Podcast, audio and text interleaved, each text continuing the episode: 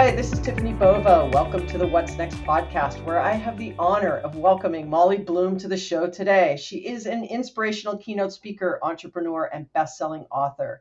She might best be known for her memoir, Molly's Game, which was adapted into an award winning film of the same name, starring Jessica Chastain.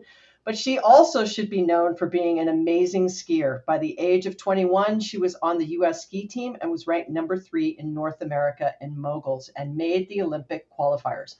But a horrific crash ended her Olympic dreams, although she still skis. But this led her to what she thought would be a year sabbatical in LA her journey from Olympic hopeful to graduating summa cum laude to a waitress in Los Angeles to building and operating the largest and most notorious private poker game in the world is what we are going to talk about today. I'm so excited to have you on the show, Molly. Excited to be here. Well, you know, first off, I want to start by saying that uh, I'm glad we were able to make this happen. I know it took us a minute. Technology was not on our side. In, in was beginning. not on our side, but you put the two of us together, we clearly can do anything. So I'm going to start out with what I always do, which is something I call bullish and bearish. Um, nothing too painful. Bullish, you're for it. Bearish, you're against it. And uh, are you ready? I'm ready. All right. The first one, which we'll get into in a second, but mobsters drinking apple martinis. um, bullish. All right, that's what it I thought. humanizes them, right? It does, and we'll we'll talk about that in a second because I love that. All right, the next one is uh, robots competing in Winter Olympics. So in our traditional Winter Olympics, not like the yeah. robot Winter Olympics. Yeah. Bearish. Ah, Good. I agree with you. Although you never know what might happen. I'm all for the robots having their own Winter Olympics, right? But let's go for that. Let's go for that. or avatars. Avatars. I could be an Olympic champion with my robot and not really be it myself. All right. right. All right. The third one. Uh, poker is a game of skill, not chance. Oh, absolutely bullish. That's what I thought. All right. So I've woven the two loves you have skiing and poker. I don't listen, I'm not claiming poker as a love.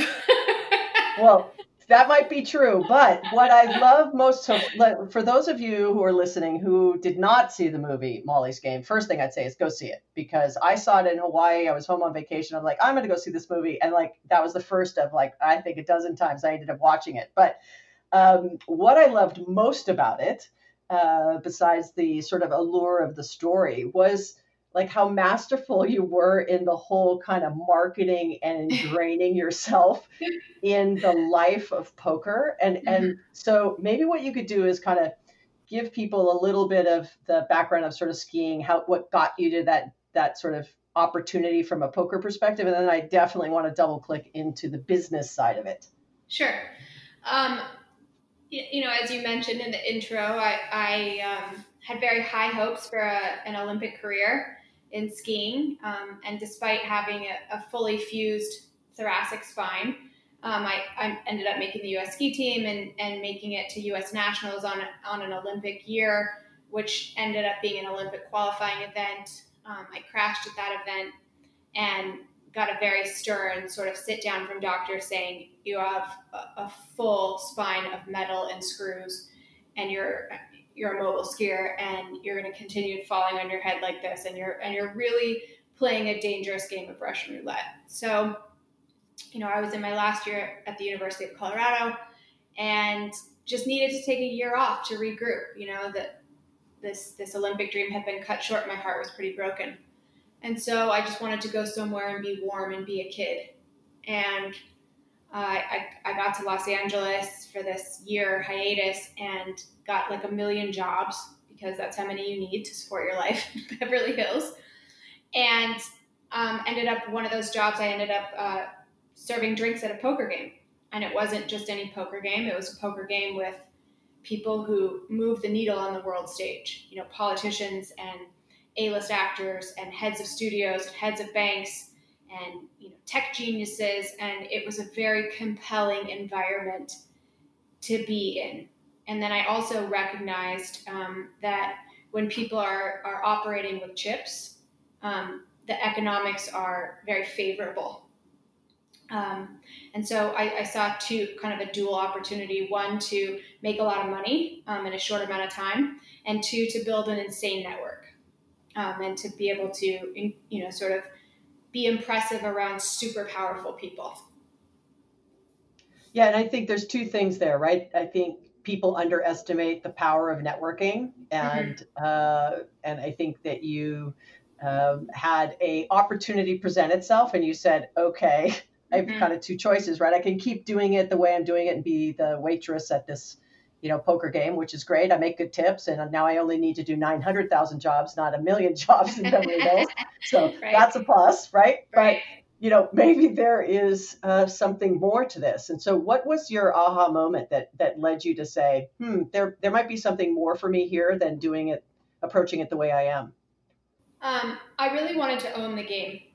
You know, I wanted to be the owner and operator, and I wanted to be in charge of who, who to give the seats to um, for for both of those reasons that I that I just mentioned, for the economics and for the uh, the sort of access. Um, it, I'm an information junkie. You know, I love to have inside information. I love to be privy to to learning and to and to the real education of the streets, you know, of, of life. And to be able to be a fly on the wall in these rooms with people who represented all different um, sectors at, the very top of those sector was so interesting to me and so valuable to me.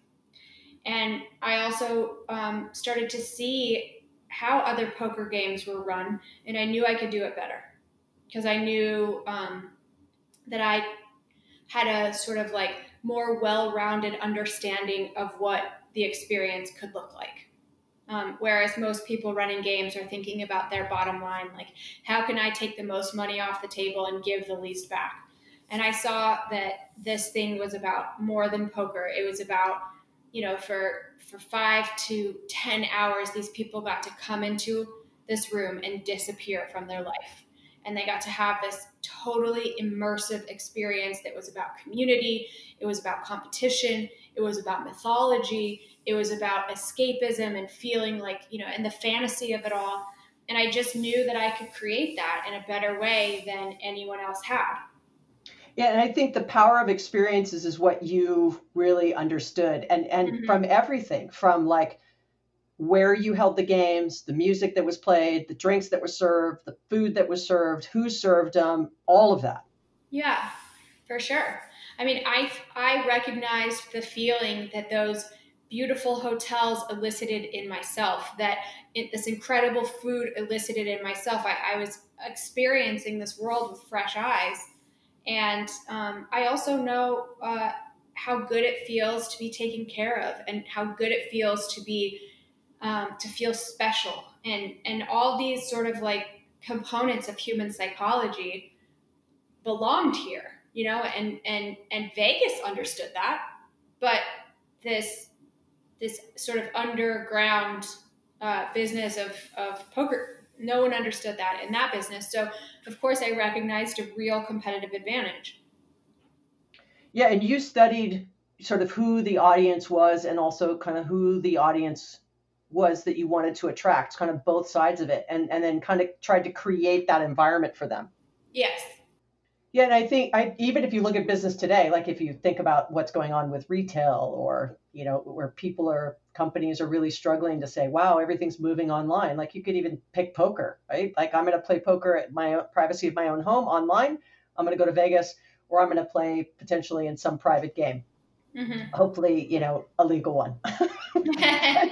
yes. yeah. But, you know, you're making a decision and it's like, well, am I going to go, am I going to eat at home? I'm going to eat at restaurant A or B or C. And, and many people are making decisions uh, with, you know, not only with their dollars, but based on the experiences that they have. So, to your point, someone's going to spend seven or eight, ten hours with you, locked up with these same five, six, seven people in this experience. Uh, it better be really compelling. Yeah, absolutely. And the thing that people got lazy about is poker is such a compelling experience for people who like to play that they knew that that was all it would take to get them there. So they so they so they created the minimum for the environment. So I knew if I could get the poker there and create this incredible environment that I could potentially completely monopolize this this business, which was legal at the time. You know, the way that I was doing it was legal for the first seven and a half years. So through the seven and a half years, right? The mm-hmm. the and I'll get into the other side of the the street in a second. But when you're when you're in that first seven and a half, and, and maybe step through like now all of a sudden people want to come and play at your game. It was no longer sort of, you know, Molly going, Hey, come play in my game. this was right. People are like, I want to come. And so you quickly realized that the experience was differentiating yourself and so the game was growing and you were expanding and all those things were happening which once again goes back to the you know comment i made a minute ago about how experiences can completely differentiate you compared mm-hmm. to those same high rollers going and playing in high roller room in las vegas. It wasn't about that right? It was about what you had created that community that power of that experience and the networking that they were having at those tables as well well, I, I knew that with the right experience, you can create brand advocates. And this business was all word of mouth. And so I tried to give people an amazing story to tell every night. You know, whether it was playing with um, famous athletes who were having the season of their life, or whether the stakes were so high, or whether there was so much action, or, you know, whatever these buzz words for the poker community were, um, I focused on continually delivering on that. So I'm guessing that there was also, you know, as an entrepreneur, it, you were going through your own growth, you know, personally, of not only at how the game was growing, but you as a businesswoman. Oh, for sure. What do I want to do? What do I want to be? How do I see this game evolving? Where do I want to take it? That that was happening simultaneously during that first seven years. Absolutely, and you know, my plan was the whole time was to save a bunch of money and then parlay this into something that was um, actually more scalable and um, you know I, I could sustain a normal life while doing. I mean you know this was running these games even though they were legal for seven and a half years or whatever like you're a bit of a renegade whether you like it or not. You know i was getting kicked out of local banks and and i you know i had a I had a, a bit of a reputation, and you know, it's gambling, so it's it's not it's not hundred percent presentable. Yeah, isn't that interesting? It's kind of like legalized marijuana in California now. It's like they have all this money and no banks will take it. right. I felt that way often. so, what do you want me to do with this money? Yeah. Like, I'm sorry, you don't want uh, my money. I don't. You understand. don't want my money. It's, right. It's right. It's fascinating. Okay, so now let's let's flip the coin and go to the all right so seven and a half years goes by. You wanted to parlay in this to something else um, you know that was more scalable and to give you your life back not be such a renegade. And then something else happened. What changed in you that that you know you know sort of for our listeners that don't know the story of, of sort of what what happened that took you down a path that you probably at the beginning were not expecting well, I think the whole path was something I wasn't expecting, but um, I would say the big market change uh, at the turning point for this thing was um, in the sixth year of running these games. I had made millions of dollars. I had achieved my goal of building this incredible, extremely valuable network, uh, having relationships, real relationships with people of power and of clout. Um, and in, in the sixth year, I found out one of the most powerful, most visible players was cheating. And there was a whole sort of like event that went down and, and it culminated in, in him going behind my back and taking the game. And so in, you know, almost an instant, everything that I had built, everything that I had, all the players that I had recruited, this, this brand that I'd created was gone. Um, and I got very I got very determined. Like I saw nothing else other than victory because I felt like there it was such injustice and and I was so upset. Um, and and to be honest, you know, I grew up in this very high achieving family, and I spent most of my life feeling like a nobody. And in a lot of ways, this game made me a somebody. So that drove me like like nothing else Yeah, but I think also your athletics too. It's like the crash and the surgery, and them telling you you're not going to ski. What did you do? You got back on your skis. I mean, there is no question that that was the decision you were going to make. I mean, and, I should have made a better decision, but I didn't. Um, and, and, you know, I guess in some ways I'm glad I didn't, but I didn't. Obviously, it, it wasn't great where it ultimately led. But so I, I just started taking trips to New York, and it was 2008. Um, so building a poker game on Wall Street in 2008, you can imagine the challenge. I already didn't have a lot of contacts, and the economy, you know, it was like end of days for the economy. But um, I just went into networking hyperdrive and I got creative and I got outside the box and I hired socialites to help me recruit and I and I greased the palms of the maitre d's at the nicest restaurants and the concierge at the nicest hotels and Vegas casino host and Atlantic City casino host until I had put together this this poker game, um, which was kind of an outgrowth of a game that existed occasionally in New York City. But I, I created a sort of like weekly um, business out of it, and it was a two hundred fifty thousand dollar buy-in. It was the biggest. awesome. yeah, it was the biggest private poker game in the world that went off regularly, and um, I also, you know, I didn't want to just put all my eggs in one basket. So I decided that I was going to take over all of New York City poker. And the way of that course. I was going to. of course. And, oh, youth is just a charming state, isn't it? um, it really is. Um, and so I decided that the way that I would kind of take out all the competition is I would have the best games in town, have the biggest games in town, and I would also become the bank. Because most poker games are Ponzi schemes, meaning that the the owner operator only pays out if they get paid. So everybody that plays in these private poker games in New York City is terrified that they're going to go risk a bunch of money and not get paid, and it's a very real, um, legitimate concern. It happens all the time. So I had a stellar reputation, and I also was capitalized enough to to cover a game per week. You know, um, and and so I start. I became the bank and I settled. And people used to say like an MDB Inc. check is as good as cash, which were you know that was my account that I paid um, my poker game out of. People would trade those checks at games like real currency, um, and so you know that worked. I I I obliterated the competition and I built the biggest poker game in the world from the ashes. Um, but there was something that changed in me um, and I became I, I, I, lost all balance in my life. In LA, I had a serious boyfriend and I had friends and I had a life.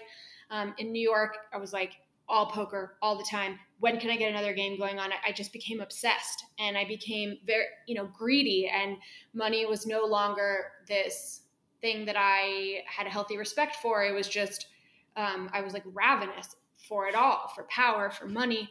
And I started, um, creating a pretty unsustainable uh, environment for myself. And I started doing taking like speed to stay up for all the hours that the games lasted. And then I started, you know, taking pills to come down and drinking a lot and just pushing people of substance away and losing like my connection with things that were real and good. And um, you know, I started to make some pretty bad choices, sloppy choices and ignore signs.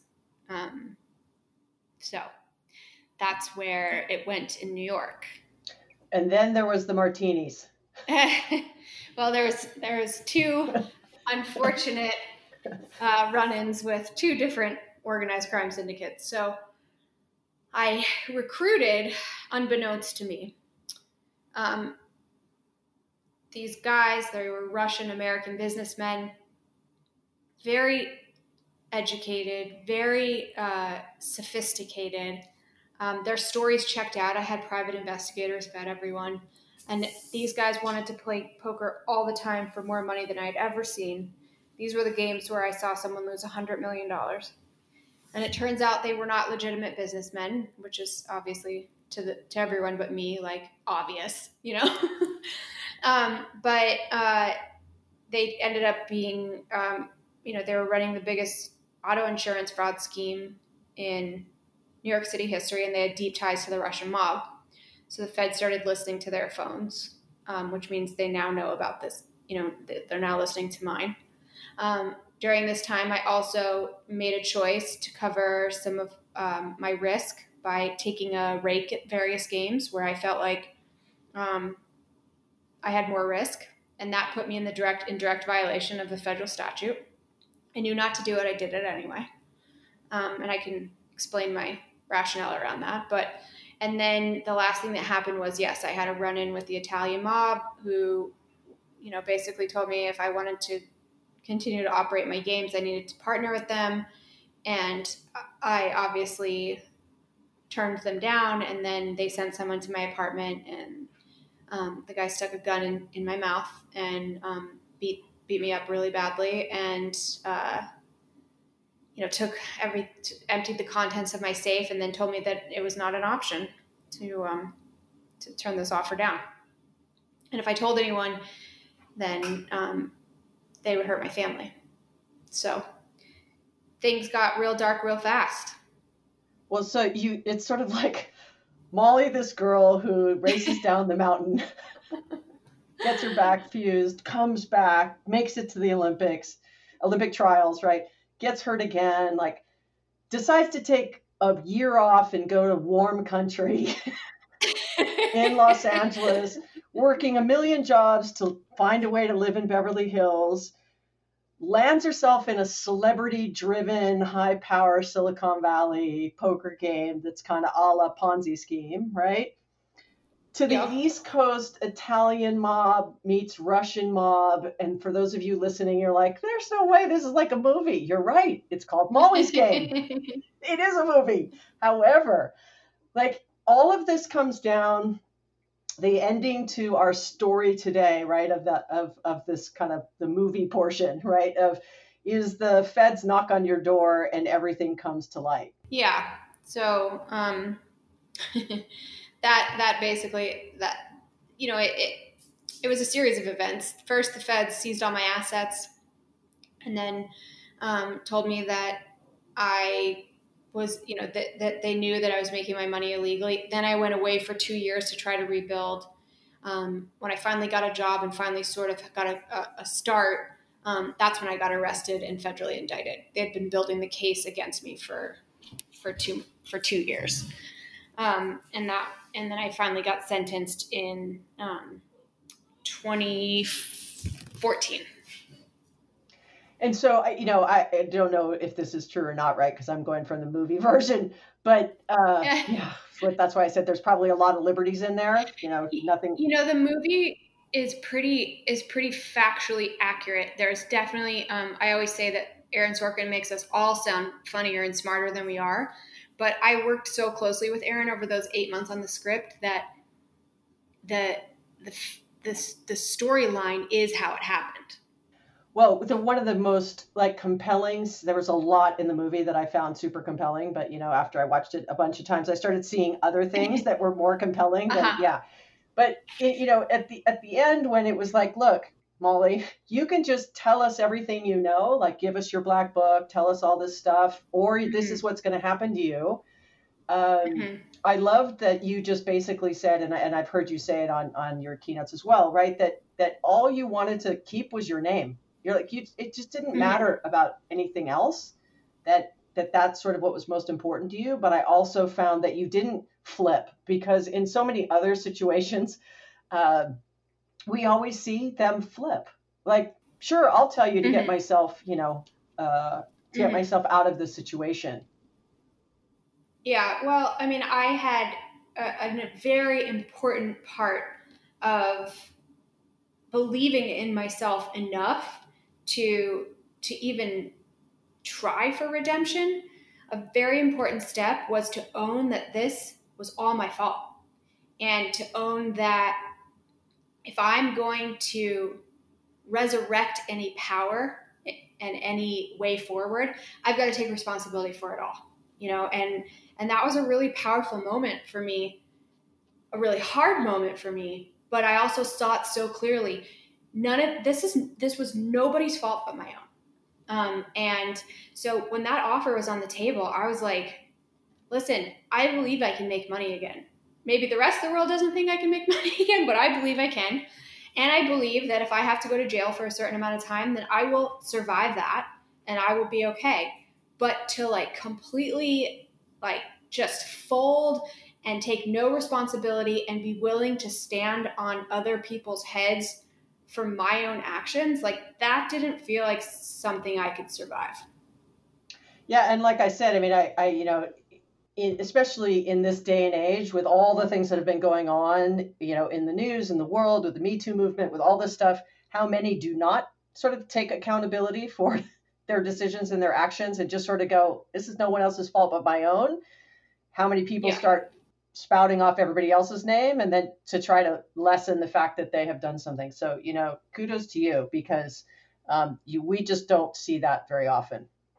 Well, you know, I, I'm not going to like let me be really honest in the beginning i tried that out you know i mean i tried like blaming other people and i was just like this is so damn powerless you know this is like there's zero power in this so um and and i i hate feeling powerless um and so i just realized that a it was the truth and b it was the only way forward and i desperately wanted to be back in the arena. I did not want to be where I was, which is in no man's land, and nobody wanted to talk to me, and everybody whispered and said she's done, and you know, like even like even my parents, uh, as supportive as they were, they looked at me like, "What do we do for her?"